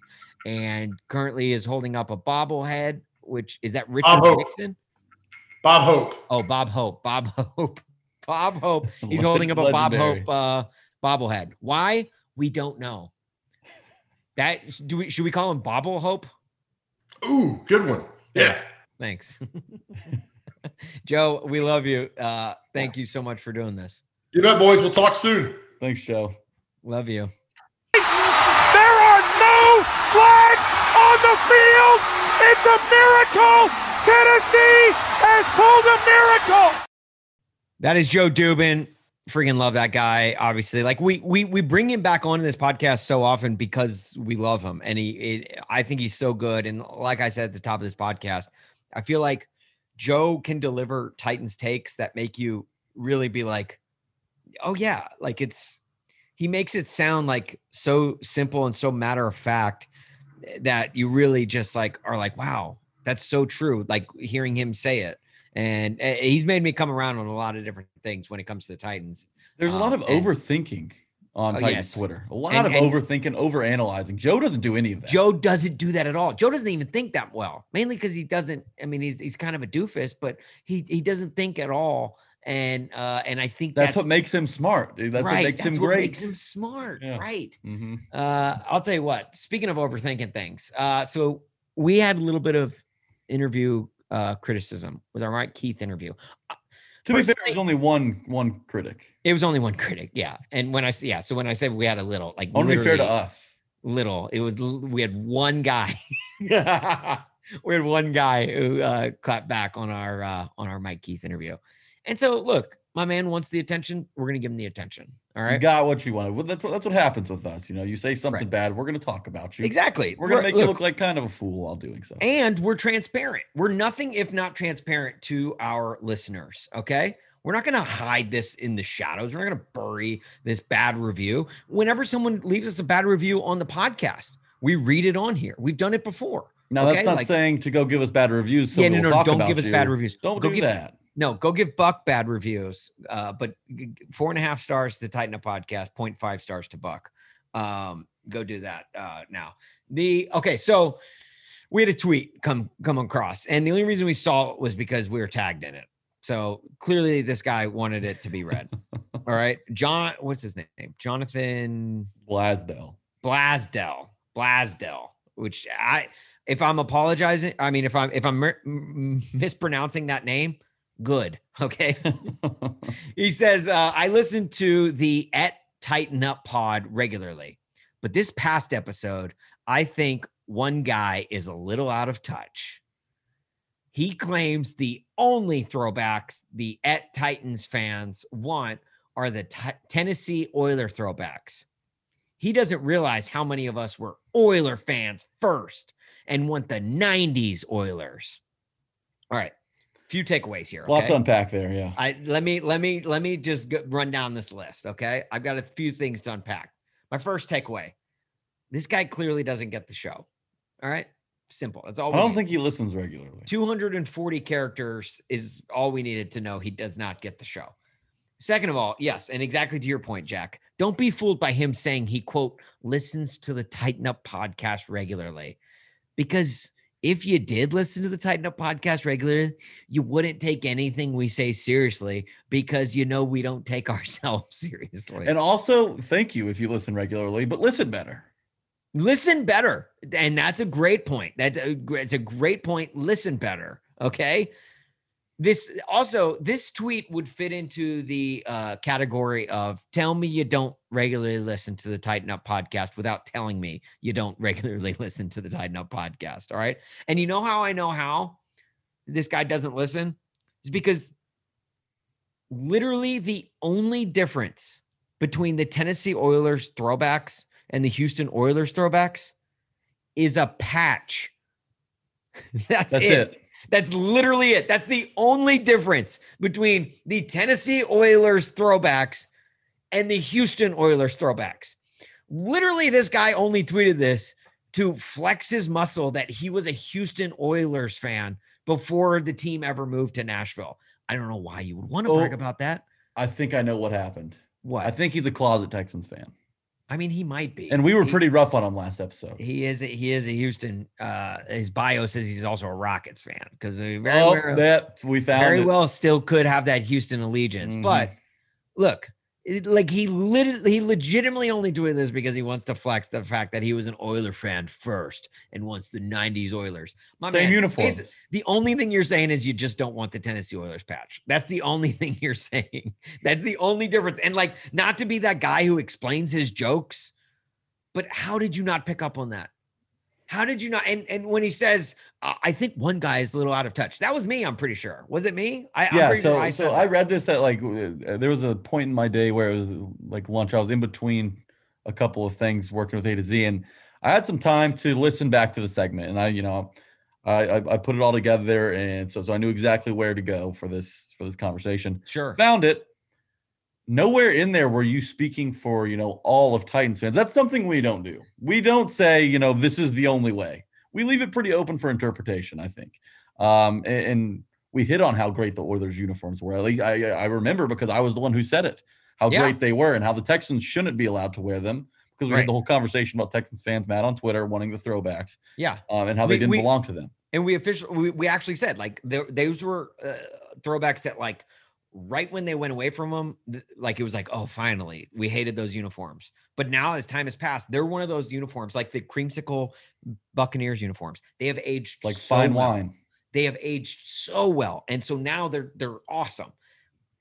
And then it's like, yeah, yeah, like I, I, I what I, I imagine I, I made the joke in there. I was like, yeah, but we only want the Tennessee Oilers throwbacks, not the Houston Oilers throwbacks. Which is literally just a patch. Just That's a all it patch. is. All right. So, Jonathan Blasdale, I I hope that we've made this clear. I hope you're listening this week and you not only feel a little stupid for saying that, but also you now understand. well, this, Now this get be, the history of the franchise that you're you're supposedly rooting for, even though you're a Texans fan. Well, and hopefully he gets the, the podcast a little bit better too. Hopefully he gets the show. But there's a lot of people out there that do get this show. And Rob, and what's I- our guy? Rob. Rob came to our defense pretty quickly, I think. Rob? Oh, so Rob Rob Was it Roy? No, it could have been Roy. Was it Roy? Roy. I mean Roy, Roy, Roy, Roy, Roy, Roy, yeah. Roy, Freaking love you, Roy. Uh, shout out Roy. Love that dude. You know who you are, Roy. Yeah, you know who you are, Roy. Probably might be the only guy who listens to this podcast named Roy. That's a dying name, and I think we need. It's time we bring Roy the Roy name back. Powerful name. Three name cheers of- for Roy. Hip hip hooray. Royalty. Uh, The so so then there's literally his next tweet reads this. Okay. Uh, this is Jonathan Blasdale. Not to spend too much time on Jonathan Blasdale, but as is tradition, when someone rocks us, we're gonna we're gonna clap back. The so Jonathan Blasdale says, and I quote in his next very next tweet, which you know, reading between the lines, I think this one might be about us, Jack. Yeah, he, he he. So the thing is with these tweets is is another. You know, they came in super early or no, super late at night. I think they came in around midnight when he was listening to them. Midnight heading into Thursday. Yeah. So who knows if it So, was? you know, it, and I'm I'm I'd be willing to bet that this tweet is related to his first tweet. I think he might be talking about us when he when he says, and I quote, "Some of these pods are so corny. You get a good guest on, then you ask some stupid questions trying to be funny. You're not." The gap between good and bad at Titans podcasts is wide. Three exclamation marks on that one. Three exclamation marks. Yeah, In case you were wondering how mm. wide, three exclamation marks wide. All right. Look, Look, there's only like four good Titans podcasts, anyways. Maybe three. and we all know who he's referring to when he refers to the good podcast and the bad pi- podcast. We're obviously the bad. The good, just say it. All right, dude. Jonathan Blasdell, quit quit this subtweeting nonsense. Quit mm-hmm. subtweeting like you're a 13 year old girl. Just at us next time and go ahead and at who you're referring to as the good podcast, I, the F words pod. All right, we get it. know it. We're- We get it. look, the F words is good. We like no- them. We're friends with them. We're no F words pod. All right, Jonathan, we get it. All right, we're the Rose Art to their Crayola. We're the RC Cola to their Coca Cola. We are the return of Jafar to their Aladdin. All right, we get it. We're the Digipet to their Tamagotchi. All right, we're the Dr. Thunder to their Dr. Pepper. All right, we're the Marshmallow Mateys to their Lucky Charms, Jonathan. All right, we're the Jake Locker number 10 Titans jersey to their Vince Young number 10 Titans jersey. All right, Jonathan, next time just say it. All right. When you when you say the gap between the good and the bad Titans podcast, just say the gap between at Titan Up Pod to at F words. That's pod. really the only right. good Titans podcast that I know of. These two, uh, right? And, and, and uh, to, to, I got your back on that one. That's the, Yeah. really the only Okay, so so good. Okay, we're on the same page. There. these two boys, one tup, will never live up to the F word pod. Okay, we'll never do it. But we don't aspire to. We are not trying to. We're, we're clearly not trying to. That's why. That's why when we have Mike Keith on, I I I I, I basically told him he was the only person in the history of the world that has asked for the ED. That's like like that's the kind of crap you're going to get from oh us. All right. Look, I like to think that our Mike Keith interview was unique. All right. I like to think it was fun. But clearly, my man Jonathan Blasdale is annoyed that we didn't ask Mike Keith the same damn questions. He's probably been asked literally every other podcast And you know, and news outlet that he's been on this offseason. you know damn well Jonathan Blasdale has heard all of these ans- these same answers over Yeah, and over again He- too. Jonathan Blasdale's probably heard it on on uh, every other Titan Up podcast because he's he knows about he if he knows the gap between the good and the bad Titans podcast, you know he's listening to multiple Titans Mhm. podcasts. Okay, so like, look, if you wanted us to ask, oh hey Mike Keith, what what do you think Julio Jones brings to this offense? Or hey hey Mike Keith, will the pass rush be better this year? Or uh, oh, hey Mike Keith, do you think T-Rac will have a new costume ready in time for the home opener? Like, just like we're not going to do that. We That's- saved those questions for Luke Worsham to torture him. Luke Worsham, Luke Worsham, Luke Worsham. Love you, Look, Luke. I'm just saying, like, and last thing I'll say on Jonathan Blaisdell. As if we haven't already said enough. This all comes from a guy whose pinned tweet on his Twitter file. I I did my this. homework. I did my homework. All right. I hope he's listening. I hope he's listening to this.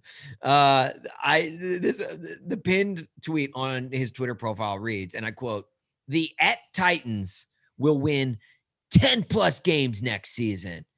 Everyone freaking out over Bowen We'll see an entirely different defense when we add a pass rush. I'll pin this, and we can revisit next season." hashtag titan up. all right. First of all, hashtag titan up. I like that. I mean, what Uh, kind of bold prediction is that? That's like me saying, you know, hey, uh, when I'm drinking on Friday night, I'll probably Uber Eats McDonald's at 2 a.m. I mean, what what kind of what kind of limb are you stepping out on by saying, Look. oh, 10 plus wins from a team who won 11 last year? I know. Look, I know you want to clown him. I get it. I get that. You want to clown Jonathan Basso. I, I'm actually going to give him his props. I'm going to look. This guy not only had the balls, the dynamic, ginormous gonads. All right, the the massive testicles to go out on a limb in this day and age on Twitter, when you've literally got a, a Twitter account out there called Freezing Cold Takes, takes looking to just take down anyone. He has the the the the courage and the strength to go out and say the Titans will win 10 or more games next season. No one else is saying this, by the way. literally the no, number of wins that they had last season. or Sean. almost as many. Like what what what they have? They had a, they went 11 and 5 last year. 11 right? and 5, and there's another he's game. saying- there's, he's a- saying- there's an extra saying- game this season. let's peel it back. Like they're not going to have as much success as last season, but they'll have almost as much success with a 10 plus win total. Look, guys, all, not all heroes wear capes. okay. Jonathan Blaisdell, like, and I also love that he that he that he pinned the tweet so we can quote revisit this next season. Like, I love how he thinks that it all uh what was it 1,888 followers are just counting down the days to where we can be like, we gotta wait and see. We gotta And wait after that, after that 10th win, they're all going to come to me and quote tweet me saying how smart I was. Right. And uh, this is the thing. Like, this is gonna be one of those tweets where, like, if midway through the season, if the defense just sucks dick, he's going to find some sort of like other good content to pin to his profile and just conveniently forget about this. We know you're a Texans fan, Johnny. give up, give it up. Uh, you're Gig is up. You get a good guest on and you ask some stupid questions trying to be funny. You're not. Look, if anyone knows grade A comedy, it's Jonathan Blaisdell. All right. In fact, Johnny, if you if you know comedy so well, and I again, I hope he's listening to this. I, I legitimately, I hope he is. I'm inviting you onto this podcast to tell us a joke. All right. And that th- that will actually prove if he actually does regularly listen to the Titan Up podcast. Come on, Right. Johnny. I, I look, I look, Jack and I, we have no ill will against you. Maybe a little bit, but um, not, not a ton. Nothing We'll have, personally. we'll have more respect. We'll have more respect for you coming on this podcast than we did for your claim that the Titans will win 10 plus games next season. All right. So look, I and I know you didn't claim to be a comedian, but you also spoke in absolutes when referring to our interview. So you clearly have a better sense of comedy than Jack and I do. So I want you to do me a favor. I want you to slide into our DMs, Titan Up Pod, Jack A. Gentry, or Austin Huff. We want to welcome you onto this podcast, and we're we want you to tell us a joke, and we want you to make us laugh. We, will we'll make a segment out of it. We'll start a new segment called Jonathan Blaisdell ta- tells us a joke, and I want to hear it. And I because I I want to learn. Honestly, I want to be better. I want. I look. we don't aspire ways. we don't aspire to be the F words pod, but we aspire to maybe be halfway there, I guess. I At know. least kind of rival their listenership. right. yeah, exactly. we've had a, we've had a good month listener wise. I don't, uh, you know, I, I hope Right. things, you know, You look, you want Pulitzer back on track. prizes, you go to F words pod. If you want jokes about Mike Keith and ED, if you, want a come to Tony, Up yeah, Podcast. come over here. yeah. All right, let's get to remember Titan. Get out of here. Uh, My remember the Titan actually is Jonathan Blaisdell. That's crazy. No, I'm kidding. Oh, we spent enough time on that guy. what what do you what do you uh what's your who's your remember Titan? Okay, so I went pretty recent with mine this week. Uh, you know, running through names and players from two decades ago has has gotten old. So I'm I'm turning the I'm turning the time machine off. Okay, time machine's off. It's been thrown in the closet. Get, just get out of here, time machine. So I'm uh, I don't have to go that far back. This guy played on the Titans. Uh, you know, as recently as 2019. So, but he's still a guy that a lot of people are going to sit around and say, "Oh yeah, Darius, you know, I, I remember this guy. I almost gave away his name." Um, so he was a wide receiver for the Titans, uh, more known for his return abilities. Okay, he was a he was a good kick returner. He went to college at Virginia. 5'10, 180, Darius Lamar Jennings. Nice. Darius Jennings had an interesting tenure. Uh, he, only, he only spent two seasons with the Titans, and he's only played three seasons in the NFL, at least on active rosters. He started out in Cleveland, was an undrafted free agent there, then spent 2018 and 2019 with the Titans, played in 24 games, all 16 in 2018. Uh, he- and he did some really notable, interesting things that a lot of people can turn back on and be like, I remember more than one play of Darius Jennings' career. Uh, so let's turn it. let's turn the time you know the clock back. We're going to Miami. Okay. Mike Vrabel's first game as a head coach. There's a huge rain delay. The game takes Oh, seven gosh. hours. I'm pretty sure that game we still haven't finished that game. I'm I'm convinced that game took so long. After the rain delay, Darius Jennings, who had never scored an NFL touchdown before, receives a kickoff at the six yard line in the fourth quarter. Oh, Titans man. trailing. Oh, why are you doing this? takes it all the way back 94 yards, runs a kickback for like the first time in a decade, I'm pretty sure. Oh, oh, oh. The Okay, I was Tennessee thinking something Titans. else. I was thinking. Oh, you were thinking else. of Darius Reynaud, the I- bad that's what I was thinking of. that that play against the Steelers. yeah, we don't need to talk different. about that one. That's but no, remembered to- for different reasons. kickoff return for a touchdown. It very rarely happens for the Tennessee Titans. Very rarely, Darius Jennings did it in that wild game, Mike Vrabel's first game. I guarantee you, Mike Vrabel will remember that forever. Um, also, in Week Nine of that season, he caught a 36-yard pass uh, with, with three defenders draped all over him. He finished the game with yes, 36 receiving yards and 23 return yards. That was a big play against the Cowboys. That was again that that was in the game where Kevin Byard ran out to the star and did Yes. Terrell Owens. Yeah, I love that. Uh, so so that was something that happened in that game. In the New England Patriots game, returned an opening kickoff for 58 yards, a big momentum swing in that game. The Titans won behind Marcus Mariota, a really good performance from Marcus Mariota, 34 to 10.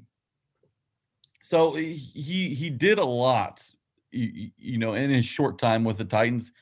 And while you know he's not necessarily in Titans lore by any means, but he was for all the bad kick returners and punt returners the Titans had, Darius Jennings was a guy that I felt comfortable with back there. Um, and you know, he he eventually got shuffled out because Kalif Raymond was being shuffled in, and they they had return plans with uh Darrynton Evans coming in that that off season, hoping to put him back there. So Darius Jennings became expendable. But at the end of his at the end of the day, Darius Jennings caught 13 passes in a Titans uniform for 118 yards, ran that one kickback, and really for a lot of the guys who who returned balls for the Titans, I did not like any of them. or Really hardly any of them. I didn't mind Darius Jennings. So Darius Jennings, you are this week's Remember the Titan from me. That is, I can't tell you how much high praise that is for Darius Jennings. The fact that Jack Gentry says, I didn't mind him. That's huge. that is huge. Uh, I remember the Titan is so you've got uh, so uh, shortly after Steve McNair passed away, I uh, I I made a video way back in the day about uh, my only interaction with with Steve McNair, and I tweet it every Fourth of July. If if you follow me, you you you probably seen it. Um, and it's uh, I, I met Steve McNair at the orthodontist. Um, in that jur in that in that video, I allude to another Tennessee Titans player, and it's really the only player I owned Titans like a jersey of a Titans player. When every kid in my grade was asking for a Steve McNair jersey, rightfully so, Eddie George jersey, rightfully so, even Frank Wycheck jersey. Every kid had one of those three jerseys. Okay. I I was always like, I want to be different. I don't want to be the, I just want to, you know, I don't want to have the same jersey as all my friends. I want to get something unique. So for whatever reason, I asked my parents for a Yancey Thigpen jersey. Mm. I was able to wear that jersey for two whole years before he up and left. Uh, well, really kind of just retired from the NFL, uh, which was great. It had I had a going track record of any sports player's jersey I bought. They would always be they would either retire, they'd have a, a career-ending injury, or they'd get traded, rendering the jersey useless. Yancey Thigpen was a big part of that uh, history of mine when it came to owning jerseys. But I love Yancey Thigpen mainly because when it comes to remember the Titan, when it comes to names I can think of off the top of my head real quickly, Yancey Thigpen is a go-to one. Mainly because I mean his name is Yancey Thigpen, which is a funny name in and of itself. But my man was dare I say a Titans legend, an an unsung Titans legend, I'll say, because very few people sing about him. He came from Winston Salem University, which is not a college for cigarettes. I learned. Uh, he played football and basketball there, and was drafted in the fourth round of the 1991 draft by Pittsburgh Steelers. Wrong. The San Diego Chargers. RIP to the San Diego Chargers. Rest in peace, the San Diego Chargers. Man, we feel bad, guys. Not only not only did they lose Nancy Thigpen, they lost their entire franchise. Maybe get some fans. May, well, no, no, no, no, no, no. I'll say this: they no San Diego, one of the cities, they legit had legit fans. That that ownership wanted to move to LA. It was kind of like a St. Louis Rams thing. Well, maybe get some new fans. Um, well, yeah, that, that- That's a fair criticism. that's fair. That's fair. All Uh, he was drafted. Uh, he's drafted fourth, uh, 91 draft by the Chargers. Played a majority of his career though from with the Steelers from 92 to 97. Had a breakout season in 95, which helped lead the Steelers to the Super Bowl. Uh, I don't. Uh, I also I don't envy any player, especially wide receivers, that ever had to play on the Three Rivers Stadium AstroTurf.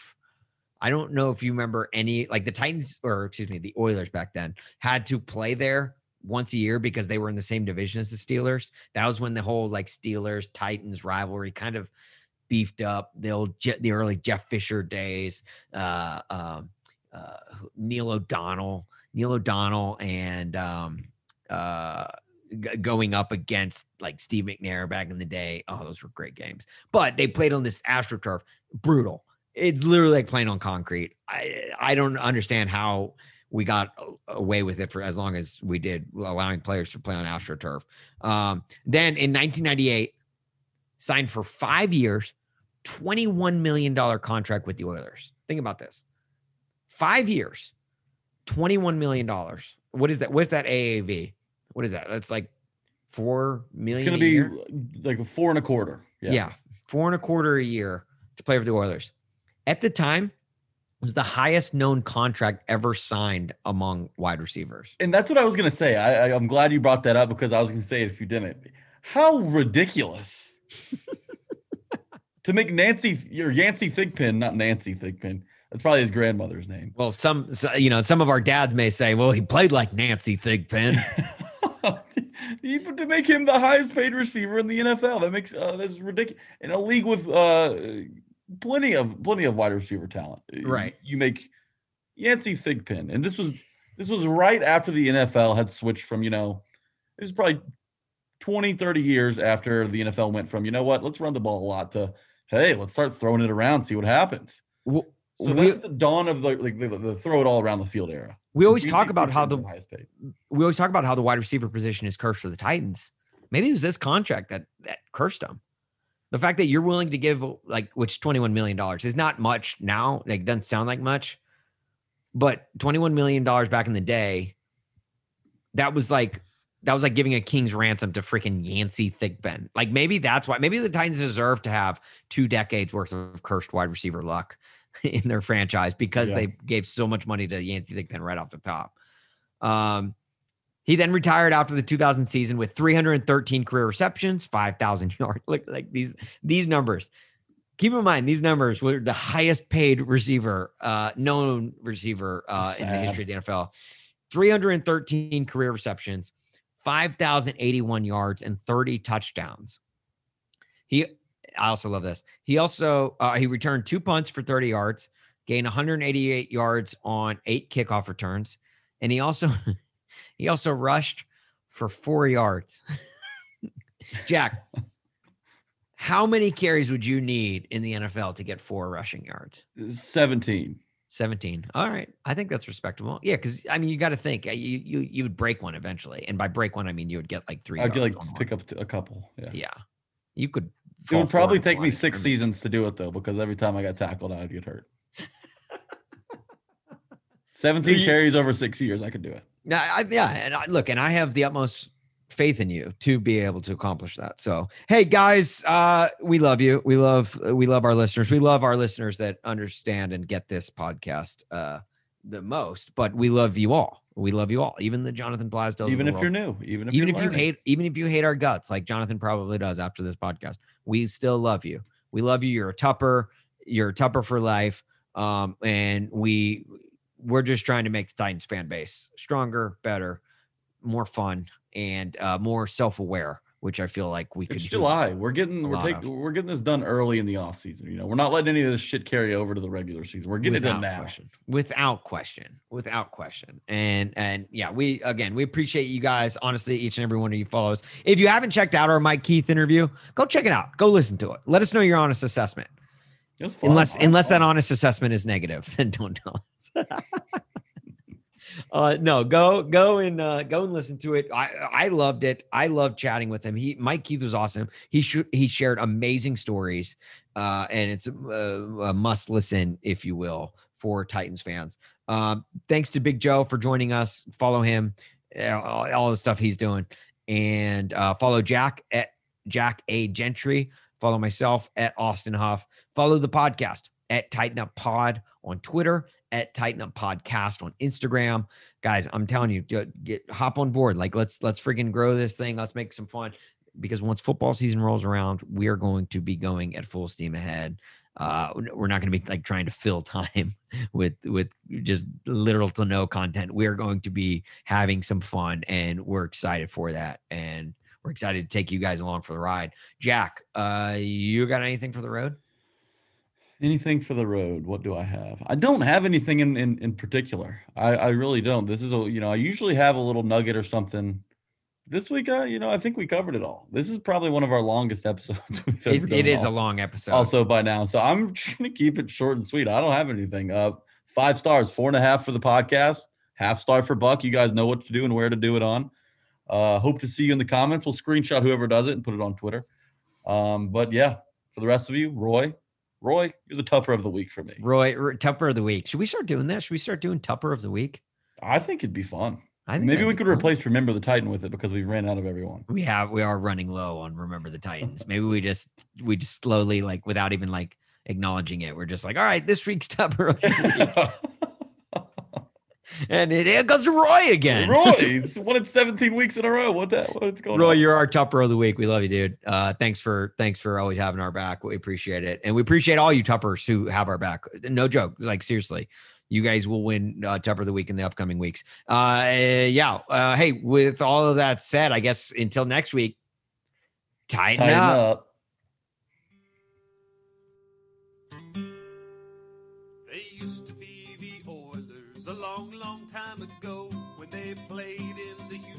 Astrodome. They've gone from being spoilers to starting 6 and 0 since they moved to Tennessee to call it home. They had a Music City miracle to conquer Buffalo. Then they came within a yard of winning in the Super Bowl. They've had the same head coach leading all the way. That's one of many reasons that I'm loving how they play. They're the Tennessee Titans. They're the Tennessee Titans. They'll keep on fighting all the way. They're the Tennessee Titans. They're the Tennessee Titans. Tennessee Titans all the way.